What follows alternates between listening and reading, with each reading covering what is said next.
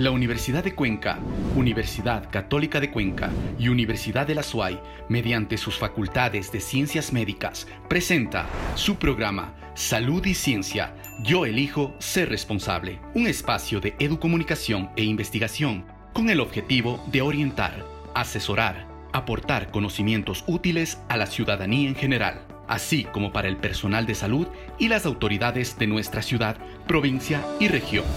Empezamos. Prácticamente a un año del inicio de la pandemia aquí en nuestro país, esta no ha pasado. Todavía existen indicios y cada día encontramos nuevos casos positivos. Y es justamente por ello que continuamos con este importante programa Salud y Ciencia, un esfuerzo educomunicacional de las tres universidades, la Universidad de Cuenca, la Universidad Católica de Cuenca y la Universidad de la SUAY.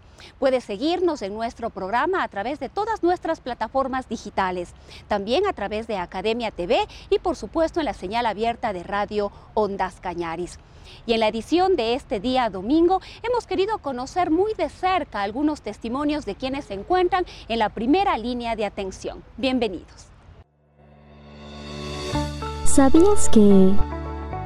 El equipo de protección personal que usa el personal médico que atiende directamente a enfermos de COVID-19 consta de mascarilla autofiltrante que cumpla la norma N95, FFP2 o FFP3, bata médica, guantes, protección ocular y delantal. Su uso por largas horas puede llegar a causar lesiones por presión, dermatitis de contacto y urticaria.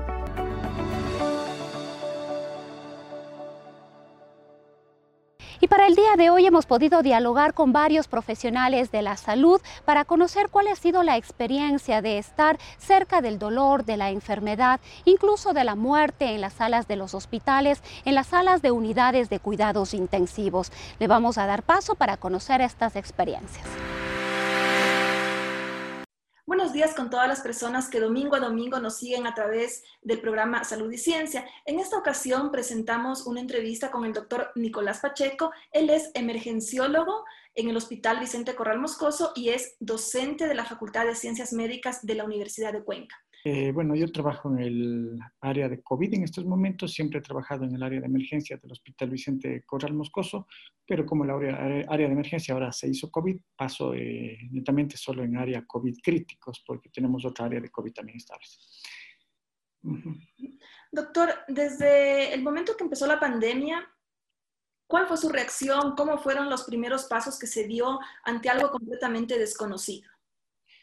Bueno, fue bastante duro. Nosotros ya en este mes de marzo que, está por venir cumplimos ya un año de haber estado y en verdad ser los primeros en, el Hospital Vicente Corral Moscoso, en haber manejado a los pacientes, eh, los primeros en haber recibido al primer paciente, desde el primer paciente hasta el momento en donde hemos manejado este tipo de pacientes, hemos ido observando desde su crecimiento hasta este momento cómo cómo sigue todo esto, en verdad algo bastante duro, algo bastante nuevo, porque pese a todos los años que uno ha manejado pacientes críticos, pacientes de emergencia, pacientes respiratorios, jamás en la vida he tenido experiencia con este tipo de pacientes, con este tipo de gravedad, con este tipo de pandemia y cantidad de pacientes y de dificultades, este, se podría decir, en el manejo de este tipo de pacientes. Entonces ha sido una experiencia bastante nueva, difícil y bastante dura, en verdad, para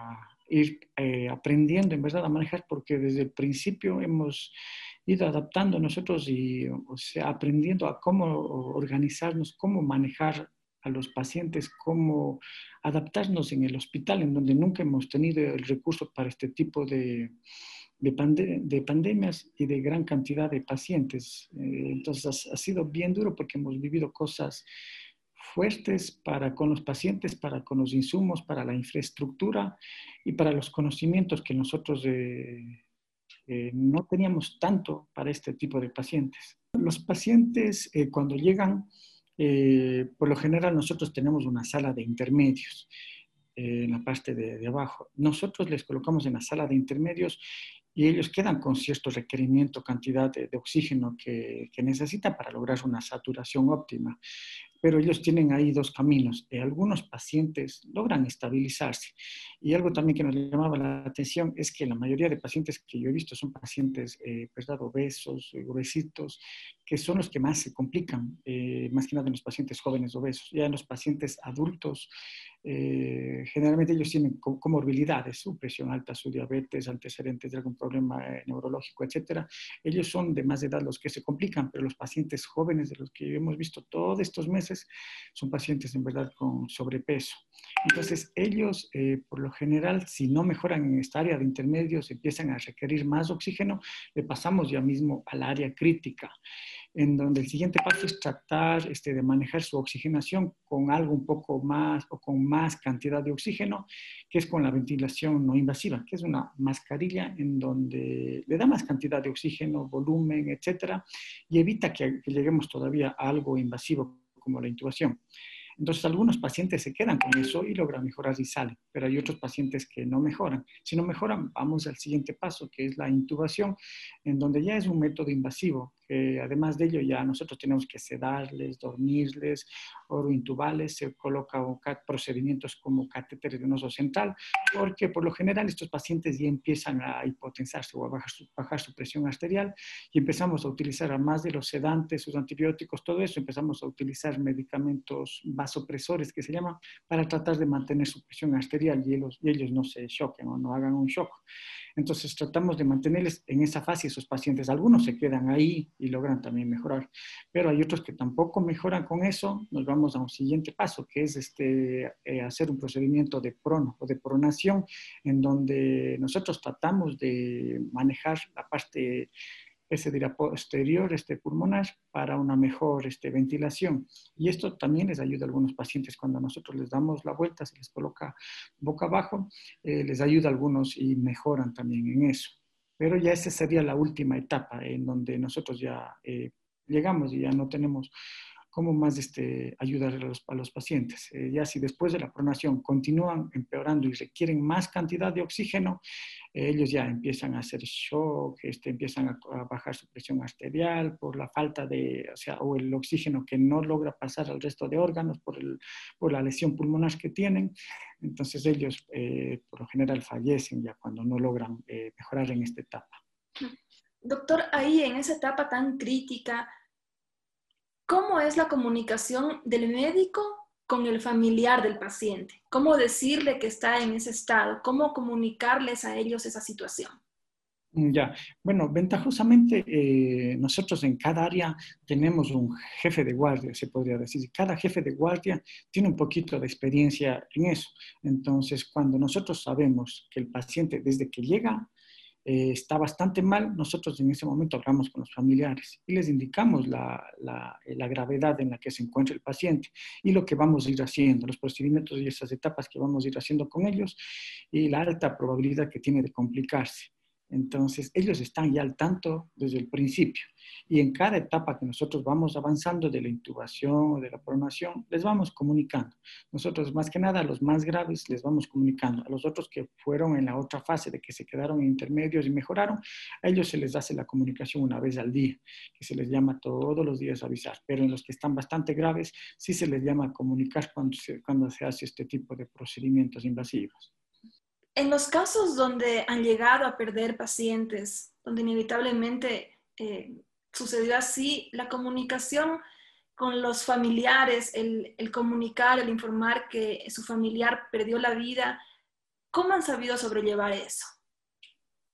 Eh, mm, al inicio, bueno, es duro porque bueno, nosotros directamente no estamos encargados tanto de las, de las llamadas. Hay unos compañeros médicos que se encargan solo de hacer llamadas a todos los, los familiares, pero de las pocas llamadas que a veces me ha tocado, o a algunos compañeros que estamos de guardia que nos ha tocado llamarles a, a informar, lo más duro o lo más este, fuerte es cuando son pacientes que son padres de familia, son hermanos, son pacientes jóvenes, eh, donde los hijos eh, lloran, sufren las esposas, esas son, son cosas bastante fuertes y que a veces incluso, eh, o sea, le marcan a uno, le dejan mal a uno y los familiares se lloran, pero o sea, como nosotros hacemos esa comunicación previamente antes de que suceda lo, peor, o si es que nos salen y fallecen, nosotros ya venimos manejándoles previamente a los familiares, les vamos indicando todo lo que va pasando y lo que nosotros vamos haciendo y si él va respondiendo o no. Entonces nosotros en esos casos de esos pacientes que son graves y llegan a una mortalidad, ellos están ya previamente comunicados, los familiares. Entonces ellos saben que no, no mejoró en la una fase, no mejoró en la otra fase, no mejoró en la otra fase. Ya en la penúltima fase o en la última fase que nosotros entramos, ya les avisamos que ellos tienen bastante probabilidad de fallecer. Que si llegan a esta fase, por lo general no es fácil de que salgan. La mayoría de pacientes fallecen. Nosotros ya les preparamos y les decimos eso. Entonces ellos están a la espera de saber qué pasó. Entonces, si es que, o sea, fallece y pasa eso, les, vamos a comunicar de que en verdad no toleró, no mejoró, su organismo nunca eh, respondió a todo lo que se hizo y que lamentablemente falleció. Pero ellos ya estuvieron eh, previamente preparados para eso. Tenemos que mantener todavía todas estas medidas de bioseguridad que, que ya conocemos para evitar esto, para evitar toda esta mortalidad. No nos confiemos todavía hasta nosotros estar ya inmunizados o hayamos logrado pasar esta, esta etapa de pandemia y hayamos logrado salir de esto. O sea, no nos confiemos porque esa confianza es la que el rato menos pensado nos puede cambiar la vida. Y no solo a nosotros, sino a una familia o familiares o alguien muy cercano. Entonces, o sea, por favor, mantener todavía eh, este cuidado que todavía no termina esta, esta pandemia y todavía estamos en muchos riesgos. Estamos aquí en una entrevista más en nuestro programa Salud y Ciencia, un programa producido por la Universidad Católica de Cuenca, la Universidad de la SUAY y la Universidad de Cuenca. Hoy estamos con una invitada muy especial, la licenciada Diana Pacheco. Ella es licenciada en enfermería y actualmente trabaja en el Hospital Vicente Corral Moscoso en el área de COVID.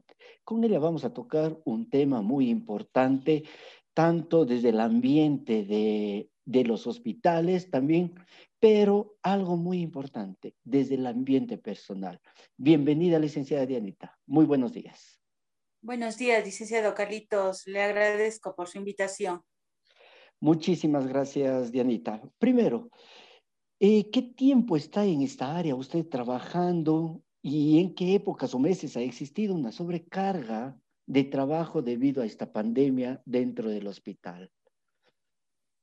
Bueno, primeramente yo pertenezco al área de emergencias, de, ya trabajo algunos añitos en el hospital, entonces desde que se inició la pandemia yo ya trabajaba en esta área.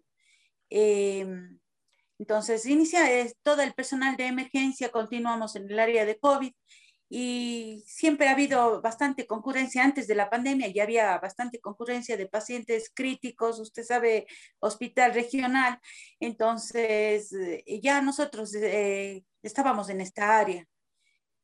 Por eso estamos y continuamos en esta área todavía, en el área de COVID con pacientes críticos que acuden a, nuestra, a nuestro hospital. Eh, Obviamente ustedes están en una situación muy crítica, en una situación neutral, digámoslo así. ¿Cómo pueden sobrellevar estas situaciones desde el punto de vista emocional, ustedes con los pacientes, ustedes con los familiares de los pacientes?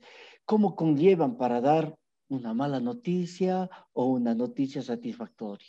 ¿Cómo es esa emoción tanto de ustedes como la relación con los familiares de los pacientes? Bueno, en realidad, licenciado, nosotros como área COVID, eh, nosotros no estamos mm, autorizados para, para dar información a los pacientes. Aquí en esta área, el hospital eh, tiene un médico que está, que está él como le digo, de turno para él hablar con todos los, eh, los familiares de los pacientes críticos, hablan vía telefónica, no hablan personal, sino vía telefónica y les informan la, el estado del paciente. En ningún instante nosotros estamos en contacto ni con los, con los familiares. Y tampoco estamos autorizados para dar ninguna información el personal de enfermería, para eso están los médicos. Muchísimas gracias. Eso es muy importante lo que nos acaba de decir, mantener las restricciones en cuanto a la información. Pero desde el punto emocional, la relación usted-paciente, a veces hay, eh, eh, llegan pacientes de edades vulnerables que causa un poco del sentimiento. Eh, ¿Cómo es eso si hay la pérdida, la recuperación? ¿Cómo manejan ustedes sus, usted, sus emociones en ese sentido? Bueno, licenciado, en realidad somos seres humanos, también sentimos, nos duele la enfermedad de los pacientes, también vivimos en carne propia lo que viéndole a nuestros, nuestros pacientes que están malitos y cuando ellos ya se recuperan, pucha, para nosotros también es una felicidad, ¿no? Es, eh, es, un, es un logro que tenemos todos los profesionales, nos ponemos muy felices, pero eh, cuando, cuando le perdemos a algún paciente, también es triste para nosotros Imagínense, nosotros también tenemos familias, tenemos hijos, tenemos padres. Entonces, para nosotros también es muy doloroso a lo mejor que algún paciente que ya forma parte de nuestros todos los días de trabajar con esa persona, eh, perderle también es muy doloroso. Nosotros también sentimos ese duelo en nuestro corazón, licenciado. Ya. Y cuando un paciente que está grave, crítico y logra recuperar, esa alegría de satisfacción de haber salvado una vida, ¿cómo es? Uy, Diosito, licenciado, usted no se imagina, es una felicidad tremenda que un pacientito que se recupere de nuestra área de cuidados intensivos del área negra, que los médicos ya le den el pase al área al área arriba. También tenemos en el cuarto piso el área de medicina interna, que son los pacientes que ya se recuperan y que ya reciben el alta en el cuarto piso también es una satisfacción tremenda y feliz de comunicarles a sus familiares, los médicos que ya están en esto, comunican a sus familiares que ya van a subir al área para ya su, recuperación y su, pronta alta, ¿no? Entonces es una felicidad para todo el mundo, licenciado. Usted no se imagina que todos que hacemos los comentarios, qué lindo, se recuperó, pudo, lo logró. Es una felicidad para todos los profesionales realmente. Ya.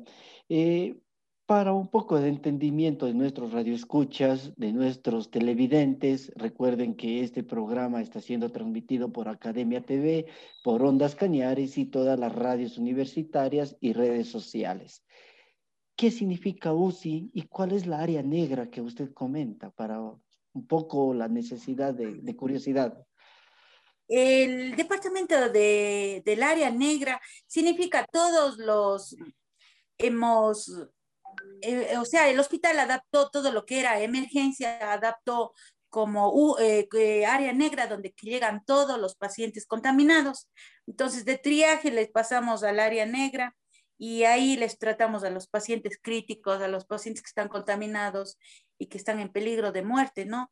Entonces, y cuidados intensivos, vuelta UCI, que es cuidados intensivos en el en el sexto piso, ahí se les trata también, los médicos también dan el pase cuando ya están recuperados, también al área de arriba. Eso es el área crítica. Sí. Ahora, una, una pregunta muy importante, mi estimada licenciada Diana Pacheco. Ella es licenciada en enfermería que trabaja en el Hospital Regional Vicente Corral Moscoso. Su familia. ¿Cómo se siente su familia?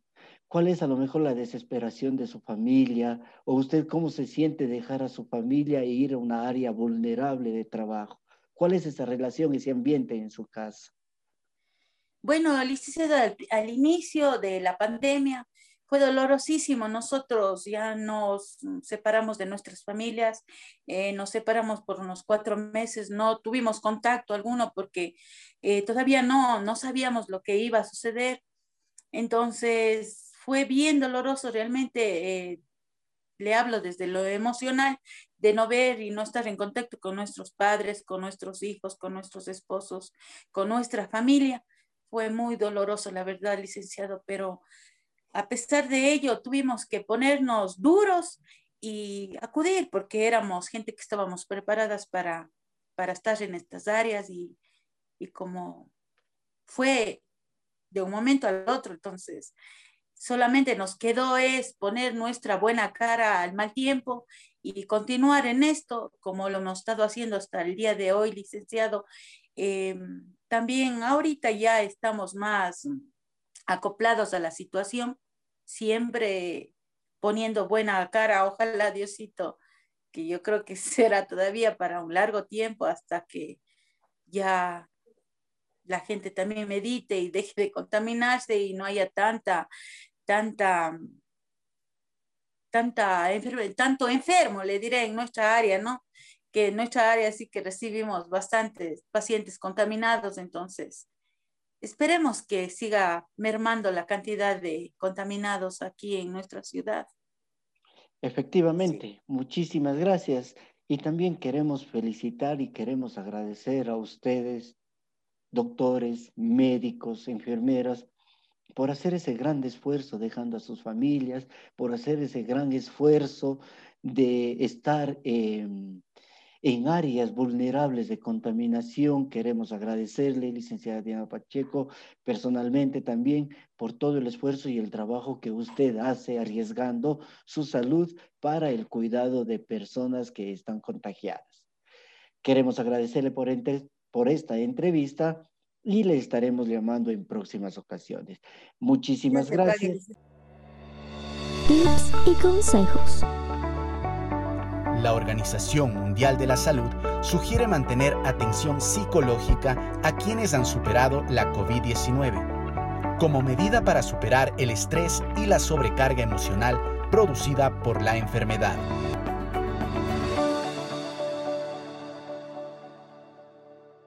Como cada semana vamos a continuar con el análisis de las estadísticas. Como siempre será importante conocer cuál es el estado de situación de la pandemia, de los casos positivos y del incremento en la mortalidad en nuestro país. Y para eso le vamos a dar paso a nuestra compañera Jessica Buccelli. Ella está ya con el doctor Fray Martínez.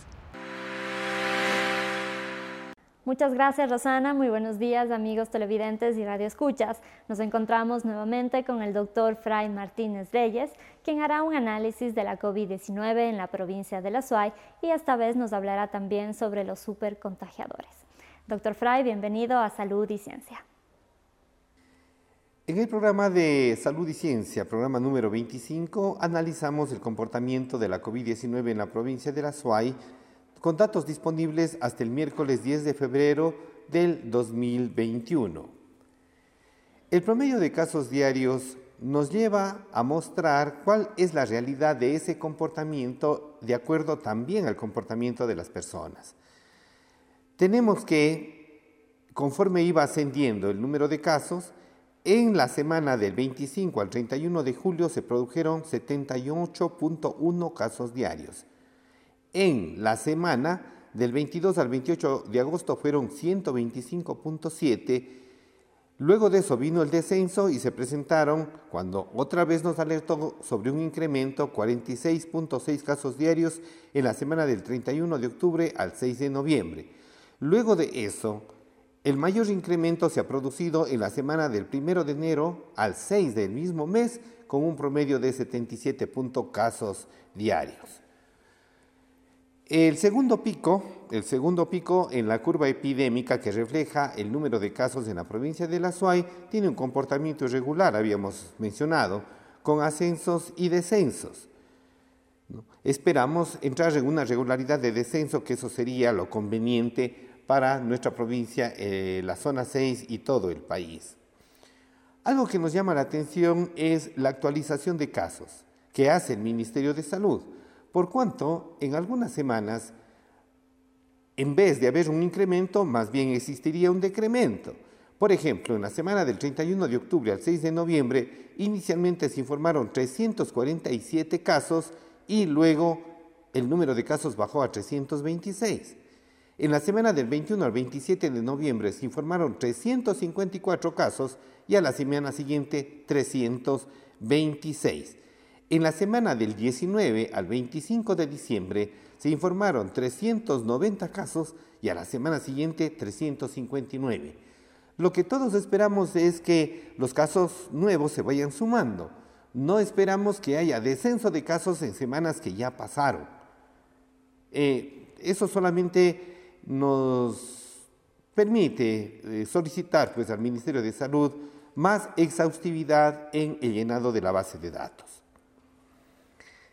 ¿Cómo ha estado la letalidad?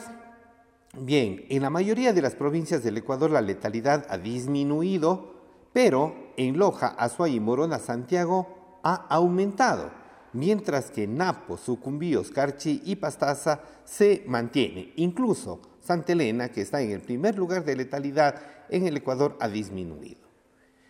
El diario, el diario El País de España nos informa acerca de la arquitectura de un supercontagio, cómo el virus se instaló en dos semanas en un edificio de Bilbao.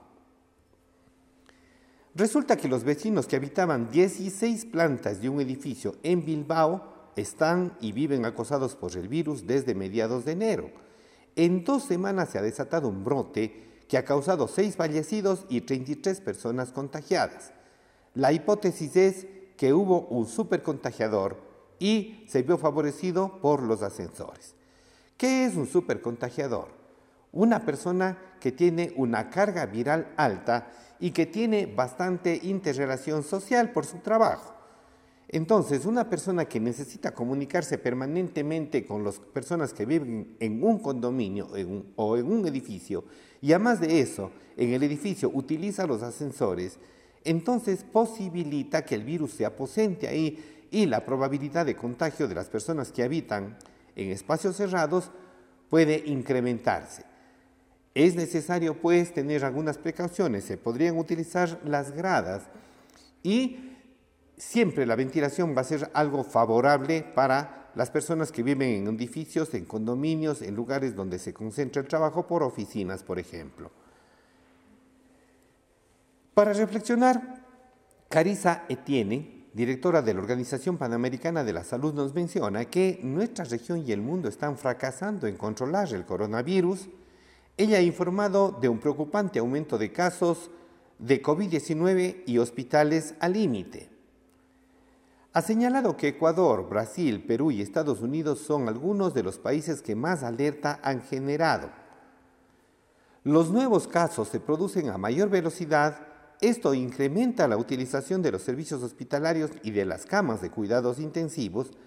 Las dosis de vacunas con las que contamos actualmente no son suficientes para lograr un impacto visible en la transmisión del virus en corto plazo.